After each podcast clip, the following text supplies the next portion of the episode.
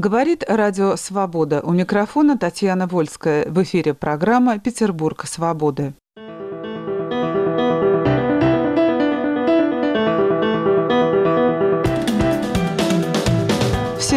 Что вокруг есть разнообразные тусовки, модные и интересные места и скопления людей, куда принято ходить, которые являются более или менее тесным кругом для публики определенного типа. Что это за круг? Как он возникает? Насколько он узок? Кто может в нем стать своим? А для кого это невозможно? В каких местах роятся эти круги? Почему они рождаются и умирают?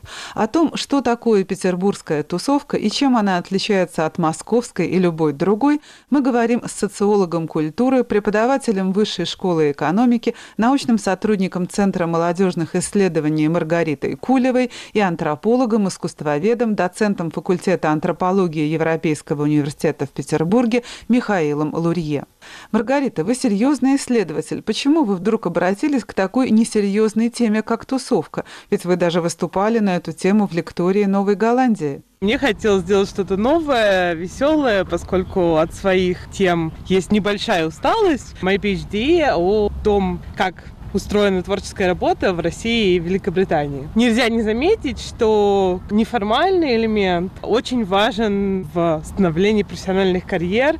И мне хотелось посмотреть, с одной стороны, как работает работа, вот в таком более перформативном варианте, совсем неформальном. Один из тезисов не новый, что когда художники выпивают вместе, они все равно, например, работают. С другой стороны, это моя попытка посмотреть на культурную историю Петербурга 2000-х, 2010-х. Михаил, вот интересно, Маргарита нам говорила сейчас о тусовке именно как о явлении художественной, культурной жизни. Для меня тусовка – это понятие гораздо более широкое, а для вас? Ну, вообще слово «тусовка», оно сразу вошло в русскую речь в нескольких значениях конкретного круга своя тусовка, как бы определенного типа времяпровождения, связанного с идеей такой неформальности, отсутствия структур, с идеей места связано это? Это еще одно значение. Это определенное место. Вот. И как бы конкретное мероприятие. То есть тусовка как вечеринка. Просто если раньше мы говорили о тусовке как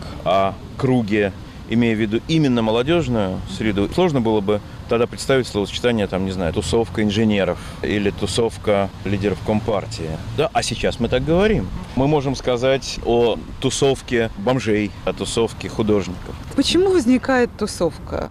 Понимаете, тусовка не возникает на пустом месте или в пустом месте. Тусовка приходит в то или иное место, уже существуя. А где завязываются эти связи, где социальные сети? Даже если мы говорим не о сегодняшнем времени, когда они завязываются во многом в виртуальном пространстве, а про какое-то более старое время, будь то тот же конец 19 или конец 20 века, люди вместе учатся или вместе потом вылетают из этих учебных заведений. Вместе отдыхают где-нибудь. Вместе отдыхают, находят себя в каком-нибудь там совместном творчестве, это тоже очень важно. Тусовка предполагает прежде всего единство стиля или габитуса, если угодно. И то, что касается там каких-то убеждений, идеологии, входит отчасти в это представление о своем и чужом, о правильном и неправильном стиле, хотя не определяет его полностью. Вспомните, опять же, фильм «Стиляги», где э, во многом интрига построена на том, как эта тусовка обыгрывает вот эту границу между собой и этими кондовыми какими-то комсомольцами, и как происходит, собственно, переход от одного габитуса у главного героя к полностью противоположному. Так вот это вот единство стилевое, как мне кажется, и дает или не дает, если его нет, определяет границу гораздо в большей степени, там, чем какой-нибудь там цвет кожи или имущественное положение. В конце концов, если ты в какой-нибудь хиповской или постхиповской тусовке, никому не важно, богаты у тебя родители или нет. Важно, как ты себя ведешь, позиционируешь. И вот то, что говорила Маргарита о перформативности, это, конечно, совершенно верно. Всякое твое поведение – это высказывание, всякое твое высказывание – это не только жест. Своим поведением ты постоянно творишь себя, и тем самым творишь свою тусовку, переопределяешь ее границы, Маргарита, есть ли, например, различия между петербургской и московской тусовкой и тусовкой других городов? Мне кажется, что Москва может быть более открытой, ресурсоемкой, соответственно, нужно больше людей, например, чтобы заполнять эти рынки. В Петербурге есть определенные иерархии, которые не меняются годами. Мне кажется, что это достаточно закрытый мир.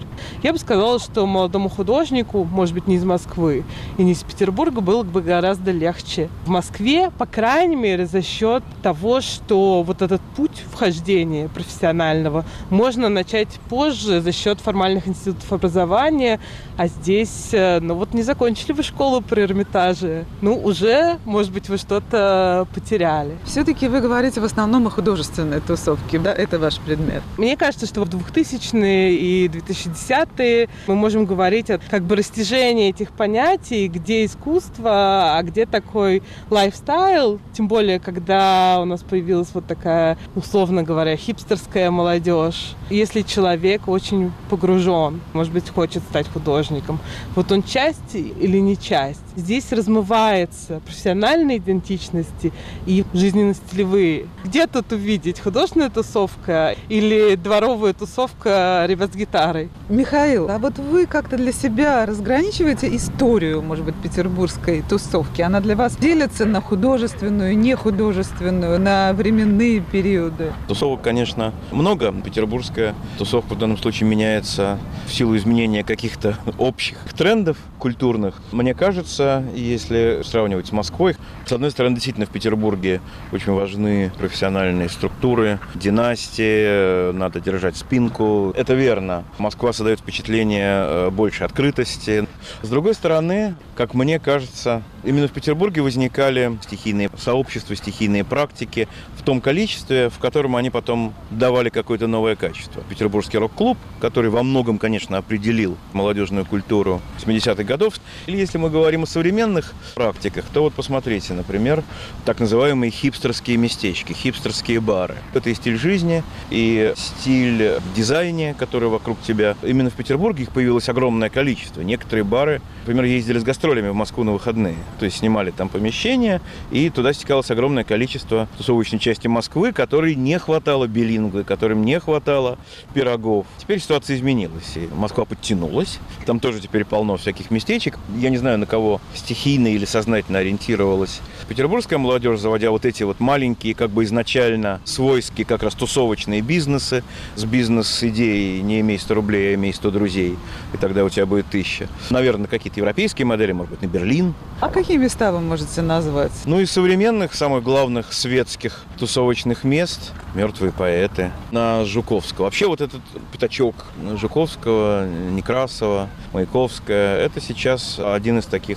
важных кластеров такого рода местечек. Хроники. Когда-то гремел бар Мишка на Фонтанке. А что вот там делают? Вот что такое тусоваться в таком месте? Если человек со стороны приходит в такое место, скорее всего, он, в общем-то, не приходит. Он заглядывает, видит, что там какая-то своя тусовка, закрывает дверь и уходит дальше. Более того, на некоторых из таких местах был, например, не объявленный, конечно, но тоже определенный ценз возрастной. А если этот человек, как кажется, и социально чуждый, далекий от Э, этой среды, тусовки, то ну, там, вообще говоря, здоровые охранники, которые могут просто не пустить без объяснения причин. А что же это за социальная среда такая? Откуда эти люди, члены тусовок? Если говорить о условно такой молодежной тусовке, связанной с этим стилем времяпровождения, посещения баров, фестивалей. Это во многом студенты или недавние студенты петербургских и не только петербургских вузов, в том числе творческих, гуманитарных и социальных профессий. Я думаю, что лидером тут Смольный.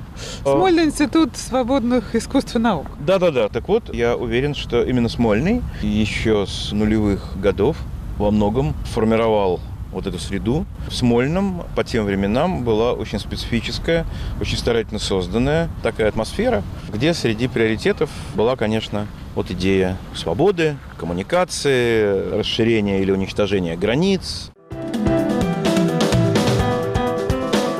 Говорит Радио Свобода. В эфире программа «Петербург свободы» о том, что такое петербургская тусовка и чем она отличается от московской и любой другой, мы говорим с социологом культуры Маргаритой Кулевой и антропологом, искусствоведом Михаилом Лурье. Новая социальность, такой вот институт не институт после распада социальных структур, это самая тусовка. А на самом-то деле мы смотрим, что действительно рекрут в тусовку производят старые институты семья, вузы, профессиональная деятельность, там ты встретил человека в баре со своими друзьями, и ты знаешь, что он коллега, а еще и тусуется с вот этим. Конечно, это тоже ресурс, социальный капитал, который можно использовать. Везде, да, в любом социальном сообществе есть ядро и периферия. Если мы посмотрим на периферию, она важна в том числе для того, чтобы эти места выживали. Потому что, ну вот, например, в случае Новой Голландии, многие люди приходят туда посмотреть на тусовку. Это же очень важно, например, если вы приехали в Петербург в отпуск, а это вот такой неформальный бренд. Но все как бы знают, что в Петербург, вот он такими своими, типа Берлин, хиповыми местами знаменит. А давайте мы заглянем, что там у них на Некрасова, что у них там на Рубинштейна. И мне кажется, что если вот эту такую периферию отсечь, выживут ли эти места? Вот для меня это вопрос. То есть это такая немножко комодификация тусовки. Что да. совершенно не было, наверное, характерно для тусовки 80-х, скажем. Она использовала те места, которые просто были. Вот прекрасный пример Ленинградский рок-клуб. Потому что раскол тусовки тогда, когда они начали делать запись, когда началась благодаря медиа массовая популярность, этих групп. Это перестало быть тусовкой. Михаил говорил, тоже сравнивал Москву, Петербург и, и другие города. Вот вы говорите о деньгах, об успехе. Ведь в Москве гораздо больше денег, да? Даже поэтому, наверное, московская тусовка как-то должна отличаться от питерской, или я неправильно понимаю? Я немножко знаю про Москву, может быть, про какие-то новые большие институции, такие как Стрелка или Гараж или Винзавод, поскольку я делала исследование про то, как там работают люди где есть деньги, да, у кого есть деньги. Деньги есть не у тех людей, которые там работают. Ну, то есть это не 10 тысяч рублей в Государственном музее, но это зарплаты, на которые так средненько можно прожить, в общем, в Москве. Но это организации, у которых есть деньги, что, что выражено в интерьере, в именах и так далее. Это вопрос тоже какой-то, не знаю, принадлежности. То есть деньги и капитал социальный, они не всегда напрямую связаны. Михаил говорил о некоторых тусовках здесь. А для вас какие-то места, какие-то тусовки важны? Мне, наверное, интересно, такой можно было бы здесь вопрос поставить, почему некоторые тусовки, там, несмотря на отсутствие, может быть, или небольшое присутствие отсутствие финансовых вливаний, экономического капитала продолжают существовать. Ну, например, галерея Борей. Очень интересный вариант где, мне кажется, тусовка очень даже сложилась. Старая тусовка. Очень старая тусовка. Практики, которые не особенно поменялись, да, новая публика не особенно приросла. Если мы подумаем о Петербурге как о европейском городе, возьмем какой-нибудь Берлин или Лондон, не происходит особенной монетизации этой деятельности. Боюсь, что в Лондоне это место бы не просуществовало и года. Экономически это не рентабельно, если бы какой-то достаточно богатый владелец не мог бы это продолжать продолжать. Немолодые, весьма обшарпанные посетители, старые формы коммуникации. А это тоже, мне кажется, вот здесь интересно про вход – давно-давно, в начале 2010-х, я писала магистрскую, у меня было несколько студентов в помощь. Я их посылала на всякие публичные лекции. Вот они ходили в Восточноевропейский институт э, анализа, в музей сновидений Фрейда, в Европейский, в Борей. Но это вот такие были симпатичные девочки и мальчики 18 лет, очень по-разному одеты. Кто-то, может быть, очень гламурно. И это производило эффект. Публичное место, везде опубликовано написано, что вход свободный. Но они делали потом дневники наблюдения, они были очень интересными, потому что в Борее они не знали, в какой угол приткнуться от этих взглядов. И мне кажется, в европейском тоже был какой-то такой круглый стол, на который они пришли не очень многолюдный, где люди не могли понять, что вот эти две девушки юные тут делают вообще-то. Наверное, там не все хотят тусоваться под вот таким вот прицелом. Это еще раз подтверждение того, что нет единой тусовки, и, может быть, какие-то цензы на вход есть разные. И Михаил говорил про возраст. Мне кажется, это очень интересным, как конструируется возраст. Можно играть по-разному, да, и одежда, и, опять же, перформанс, который мы можем сделать, плюс социальный капитал. Сергею Шнурову сколько, 50? Или если бы он не был Сергей Шнуров, но просто бы выглядел так, я думаю, что он может войти в любой бар. Как вы считаете, Михаил, возраст тоже при ближнем рассмотрении оказывается понятием условным? Ну, конечно. Ну да, наверное, шнурабы в любое место пустили. Но есть же прекрасное старохиповское понятие «алдовый». Оно отлично примеряет, казалось бы, не очень примиримые вещи. Отсутствие важного параметра – молодость, и при этом желание принадлежать к тусовке, которая является в известном смысле молодежной. И у Алдовых есть свои категории, ну как, старичок сидит на печке и сказки детям рассказывает. Он уже не может ни пахать, ни сеять, ни детей производить, но у него есть свои ниши, социокультурные функции. Прекрасно ложки вырезает. Э, ложки отлично вырезает. Ну, если условный старичок до сих пор по всем фронтам может, то к нему вопросов нет. Не обязательно применять к нему категорию Алдовой. Естественно, что в упомянутых нами в разговоре барах можно встретить не только студентов, но и их преподавателей, которым уже хорошо за 40, а то и под полтос, говорят в народе. Вот это никого не смущает, потому что их социальный возраст с помощью определенных механизмов, если не снижается, то, по крайней мере, нейтрализуется. Границы молодости, они все больше и больше раздвигаются. В чем как бы главная изюминка риторики тех, кто проводит эту реформу, тех, кто пытается народ с этим примирить? Мы вам молодость продлеваем. Маргарита, скажите, пожалуйста, вот вы пишете о распаде тусовок. Вы говорите, что возникает потому что какое-то пустое место, желание быть вместе. А почему пропадает тусовка? Непосредственно, может быть, студенты художественных вузов. У нас пока муха академия вот так исключены из тусовок. Мое исследование показывает, что и учиться надо очень много, настолько много, что, например, вот есть такие неформальные практики, когда в 10 все должны покинуть мастерскую. Но некоторые, не будем говорить в каких вузах, ребята находят возможность вылезти, а потом обратно влезть, когда уже обход прошел, чтобы просто поработать после 12. И когда я их спрашивала о том, в какие галереи или кафе они ходят, им не было так, чтобы много сказать об этом. Если, например, мы возьмем вот тоже термин, который я рассматривала в лекции, термин поля, мне кажется, это очень важно. Креативные пространства, так называемые, которые тоже, наверное, кто-то мог бы связать с тусовками. Посмотрите, если мы возьмем Берлин и Лондон, Первое, что мы найдем, места художественного производства в таких местах. А в Петербурге нет а почему тусовки пропадают, это не значит, что люди там больше не проводят время вместе. Мне кажется, что тусовка как такая социальность имеет тоже свой хронометраж, время рождения. И ну, не хотелось бы говорить о времени смерти.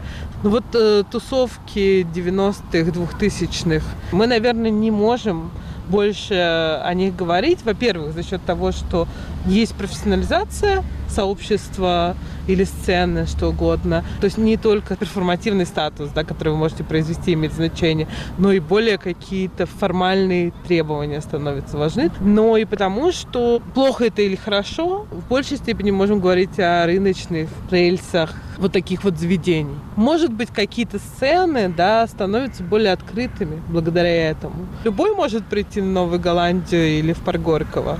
Ну, и хотя бы увидеть, да, что-то больше. Говорит Радио Свобода. В эфире программа «Петербург свободы» о том, что такое петербургская тусовка и чем она отличается от московской и любой другой, мы говорим с социологом культуры Маргаритой Кулевой и антропологом-искусствоведом Михаилом Лурье. Мне кажется, что как раз граница проходит где-то между Новой Голландией и парком Горького с одной стороны и, может быть, какими-то другими местами или формами существования этой среды. Мне кажется, что Новая Голландия как раз это такой не очень характерный для Питера проект попытки сделать пространство, в котором мы видим знаки присутствия вот этой вот тусовки, сделать его по-настоящему открытым и публичным. Не светски закрытым, как бар Хроники, куда, конечно, тоже заходи кто хочешь, но кому хочешь не надо, а надо определенным людям или знакомым определенных людей. И в этом смысле, конечно, мне показалась немножко странная идея, что люди едут в Петербург, идут в Новую Голландию смотреть на тусовку. Но никто не ходит просто потусоваться, пообщаться со своими знакомыми, встретить там своих друзей в Новую Голландию. Разве что его друзья не являются сотрудниками Новой Голландии. Вот они как раз связаны и с молодежными современными тусовками, и многие, кстати сказать, со Смольным, и там, не знаю, музеем стрит-арта. Поэтому мне кажется как раз, что Новая Голландия это скорее такой антипример. Как раз эта открытость мне очень импонирует, но она никак не сочетается с тусовкой в светском значении этого слова. Маргарита сейчас говорила о бедных несчастных студентах Мухи, Академии художеств. Но мне кажется, Маргарита, из того, о чем вы говорили, как раз следует скорее то, что по-настоящему-то творческий истеблишмент формируется не в академии, а где-нибудь в баре хроники. А если я переадресую, Михаил, вам тоже вопрос заданный Маргарите о рождении и умирании тусовок? Ну, конечно, как и все в этом прекрасном из миров. Если понимать под тусовкой ну, определенную среду, где люди узнают друг друга по стилю, который они сами перформативным образом производят, эта тусовка, конечно, закончилась. Другое дело, что мне кажется, банальный тезис, что все повторяется, и что творческие тусовки, своего рода такие творческие салоны в Петербурге эпохи Серебряного века и что-то из 70-х, 80-х годов, нулевых и десятых. Это вещи, в общем, структурно во многом сходные и стилистически отчасти. Маргарита, а на ваших глазах создавались, распадались тусовки? Ну вот, наверное, я могу упомянуть эти креативные пространства, которые очень изменились. Потому что если мы вспомним первые, этажи, ткачи четверть, идея элитизма, может быть, легкого петербургского аристократизма была очень важна. Типа, представляете, мы с друзьями сняли особняк, делаем какие-то интересные творческие вещи. И одни закрылись, но если, мне кажется, то, что происходит с этажами, это немножко симптоматично. То есть идея монетизировать стиль мне кажется, была в бизнес-модели заложена. Аристократическая модель очень важна все равно в таких местах была просматриваемость, да, что она предполагала не только людей, которые там красиво тусуются, но, но и тех, которые смотрят. Мне кажется, если мы возьмем культурную теорию, теорию сцен опять, это вот вообще важно, потому что, например, панкам, которым типа на все плевать, да, и которые тусуются на тротуаре, с одной стороны, на все плевает, но с другой стороны, а что они на тротуаре тогда стоят, где все видят?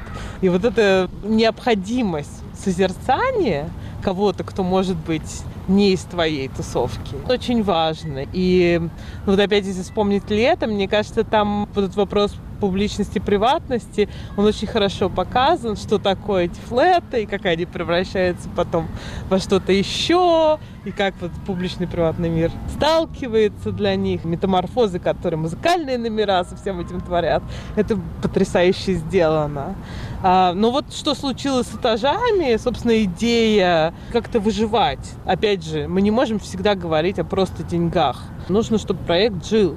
Ну и вот выставка улиток, выставка котят, выставка суперикон. Вопрос, опять же, кто определяет, да есть это тусовка или нет. То есть мои студенты считают, что самая тусовка на Новой Голландии. А кто-то считает, что в баре хроники. А вот люди, которые слышали, что в Петербурге есть альтернативные места, и они приходят в этажи.